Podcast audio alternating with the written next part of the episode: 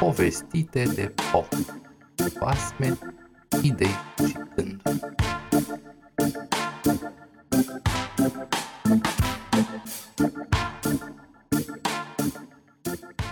Cum funcționează o țară? Uită-te în jurul tău. Oriunde ai fi, în mașină sau acasă, în vacanță sau nu, uită-te în jurul tău. Eu nu știu ce vezi, dar pot să-ți spun ce nu vezi. Uită-te oricât de atent și nu ai să-l vezi pe tatăl tău păzind casa cu o pușcă din cauza hoților. Nu vezi case arzând în jurul tău. Nu auzi bombe căzând sau gloanțe șuierând. Nu vezi urși rupând ușa casei și nici mormane uriașe de gunoi. Vezi în schimb asfalt pe stradă. Dacă te trezești de dimineață, vezi gunoierii care vin să ia gunoiul sau măturătorii care mătură strada. Seara vezi luminile aprinzându-se în parcuri și pe străzi. Ziua mergi la grădiniță sau la școală. Te-ai întrebat cine se îngrijește de toate astea? Cine te apără de hoți, cine are grijă să fie asfalt frumos pe stradă, cine aprinde lumina pe străzi, cine stinge incendiile și cine îi plătește pe educatori și pe învățători? Hai să ne gândim la asta pentru câteva minute. Eu când mă duc la serviciu, muncesc la tot felul de lucruri. Cum spuneam în episodul despre bani, timpul pe care mi-l petrec acolo produce bani.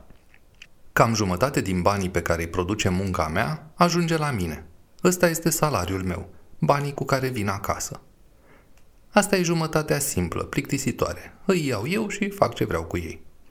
Cealaltă jumătate din banii pe care îi produce munca mea e jumătatea mai interesantă, fiindcă nu ajunge la mine.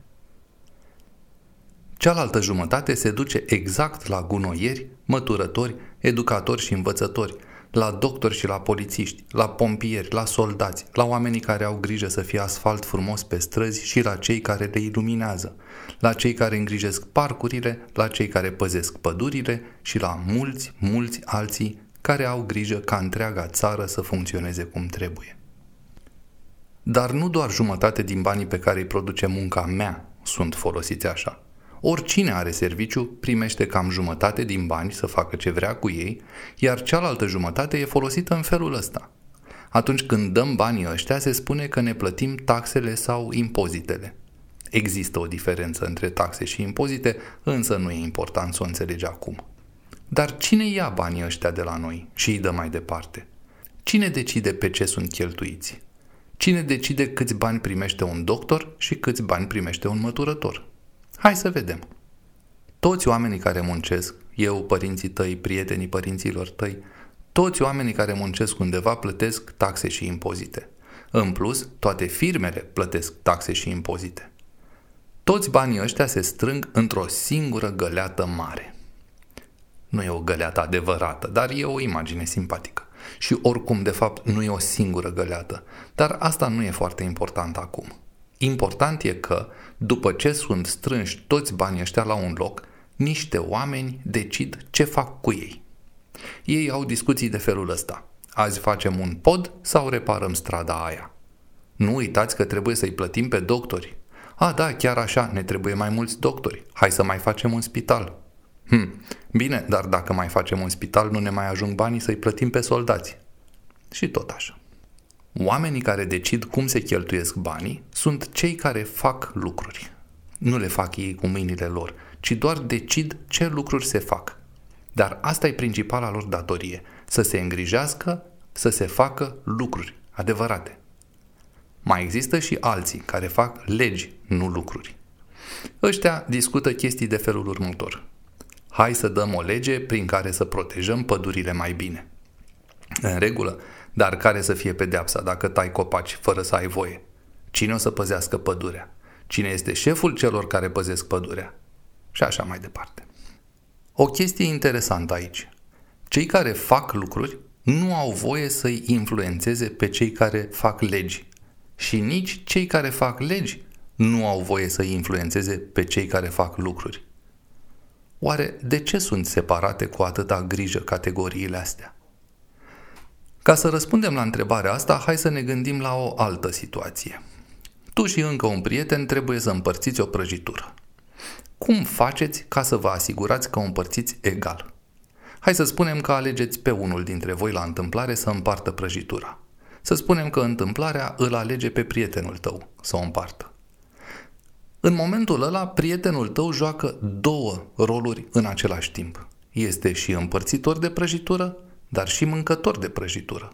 În calitate de împărțitor de prăjitură, el are interesul să împartă egal. Hm, dar, în calitate de mâncător de prăjitură, are interesul să primească mai multă prăjitură decât tine. Însă el e o singură persoană și totuși are două interese diferite. Oamenii mari numesc situația asta conflict de interese, atunci când un singur om are mai multe interese care se bat cap în cap. Ei bine, cum se rezolvă totuși problema conflictului de interese în cazul prăjiturii? Există o singură cale, cunoscută de toți copiii din lume, de pe vremea când puricele se potcovea cu 99 de ocale de fier.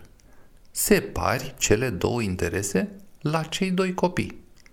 Mai exact, unul împarte și celălalt alege. Unul dintre copii taie prăjitura în două, apoi celălalt alege ce jumătate vrea să mănânce. În felul ăla nici nu mai contează cine taie și cine alege, fiindcă amândoi devin foarte grijuliți ca împărțirea să fie cât se poate de egală. La fel e și cu cei care fac lucruri și cu cei care fac legi. Dacă ar avea voie să se influențeze unii pe alții, adică dacă unii ar fi șefii celorlalți, atunci ar apărea un conflict de interese. Prin urmare, adulții au ales să separe interesele, exact ca soluția găsită de copii pentru împărțitul prăjiturilor. Eu sunt sigur că lucrurile s-au întâmplat așa pentru că toți adulții au fost și ei copii cândva, așa că știu și ei secretul împărțirii prăjiturii. Acum vreau să fii un pic atent, fiindcă am să-ți spun ceva important, mai important decât tot ce ți-am spus până acum. Să nu te sperii niciodată de cuvintele care sună complicat. Cuvintele complicate sunt aproape întotdeauna idei simple, dar care sună sperios. Dacă știi ideea din spatele cuvântului, știi ce înseamnă cuvântul. Și brusc nu mai e nici sperios și nici complicat. De exemplu, până acum am vorbit despre oamenii care fac lucruri și oamenii care dau legi. De fapt, echipa care face lucruri se numește executiv sau putere executivă, pentru că ei sunt cei care fac, cei care execută. Echipa care face legi se numește legislativ sau putere legislativă, pentru că te-ai prins și singur de ce se numesc așa. Faptul că ei sunt separați se numește principiul separării puterilor în stat. Stat e doar un alt nume pentru țară. Toate țările normale la cap folosesc negreșit principiul separării puterilor în stat, fiindcă este foarte important și foarte util ca și la prăjituri. Până acum am vorbit despre două dintre puterile statului, executivul și legislativul, puterea executivă și puterea legislativă, cei care fac lucruri și cei care fac legi. De fapt, în orice țară serioasă, inclusiv în România, există trei puteri separate, nu doar două. Crezi că îți dai seama care e cealaltă putere?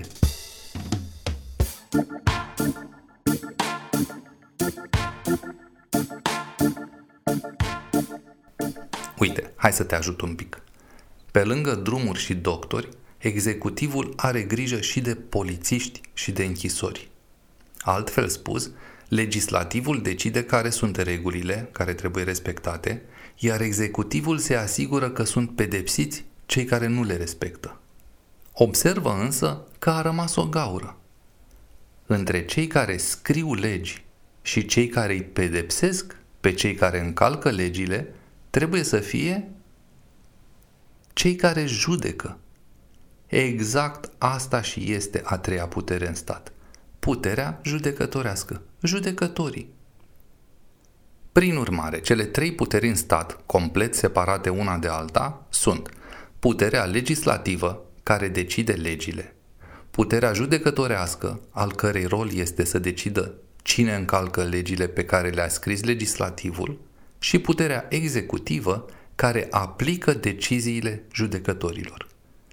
Faptul că există trei puteri și anume exact aceste trei puteri, precum și principiul separării celor trei puteri, sunt lucruri care se aplică în toate țările serioase, inclusiv în România.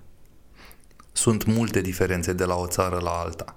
De exemplu, România are președinte, Spania are rege, Japonia are împărat. România e condusă de la București, Germania conține mai multe regiuni care își fac singure multe dintre legi. În România președintele e o personalitate importantă, la germani președintele nu este.